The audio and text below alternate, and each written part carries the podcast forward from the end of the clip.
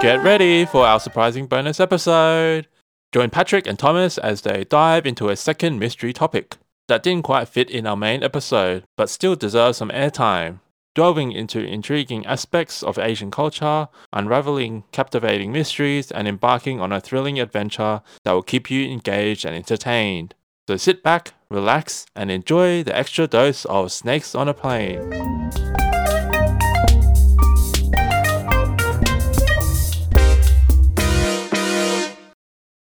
So my mystery topic today is like, you know, you, you get a lot of different media portrayals, things like that, about, um, let's say, the animals. So you have the snake, usually connotations of evil, and the scorpion, usually meaning death or dangerous. Do you think you exhibit those particular traits that the, the media presents? Like, I guess, twins and snakes for you?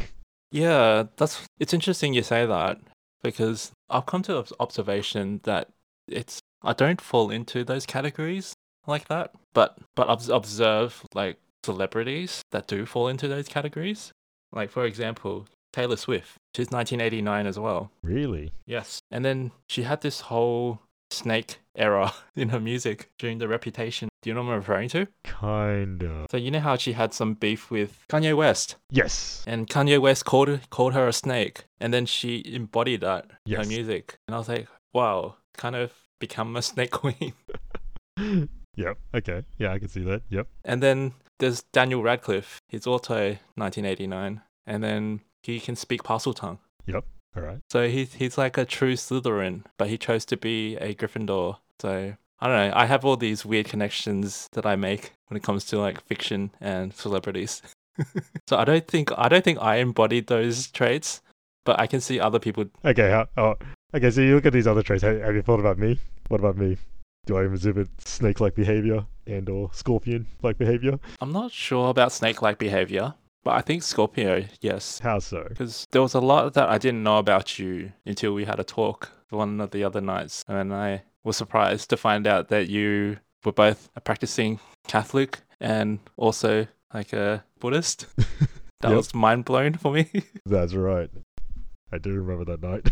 yeah, so it, it kind of tipped my world upside down that night. I was like, whoa, so much I don't know about you. That's my mysterious side, hmm all playing out. Yeah, so like you know how well people describe Scorpio as like um, on the surface it's flat water, but underneath you don't know how deep it goes, and you don't know what kind of mys- mysterious and how active or dynamic their mind. I'm doing motions with my arms, but I can't describe it. Yep. So that kind of makes sense. I guess it's like you know you, you think about like think of like the tip of the iceberg, like you're only just scratching the surface. Those those those phrases, those phrases. So it's like um, there's a lot of people, as you said, like because I can talk to people, and I can understand them. I can go, well, these are the things that you know people do, and this is like the way the the way they are, the, based off the topics they talk about. And but then I think you know, I guess I guess for me it's like I just don't get that. I, I I don't get to talk about myself a lot because first off no one asks, so I feel like that's impolite to just start interjecting, and I always have that fear that I'm that I'm that I'll be like, oh, I feel like it's rude for me just to interject randomly about my own. So that's why I don't tend to like, you know, I keep I, I, I keep quiet and just listen to people. Um, Thomas, Thomas, keep quiet. That's I keep quiet on certain topics because every, but I mean, like it's everywhere else. Like, uh, if we don't talk about the topic, I will not I will not bring it up. yep. So you know, I guess this is what the podcast is for. that's right. It's to have a have a venue to for me to vent about myself.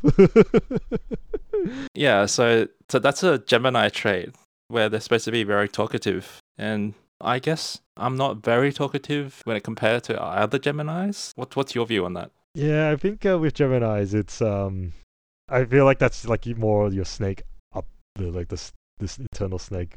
It's like that's because like the snakes also the snakes are also quite mysterious as well. So you know, if you're focused, And it's overriding the Gemini. it's overriding the Gemini talk. Like I think when you talk, when you need, when you can talk, you want to talk about a topic passionately. I think you, that will push to the forefront. I don't know if you pranked me, but I haven't seen you prank. I haven't seen you prank. pe- I don't see you pranking people a lot. my eyes, I know I say a lot of bad puns, but I don't know if that's like more of a gem. Like you know, you might see that as a more Gemini behavior than than a Scorpio behavior. no, I don't think bad puns are Gemini thing. I think because they're bad puns, then we don't do it. How dare you? They're awesome puns. That's why.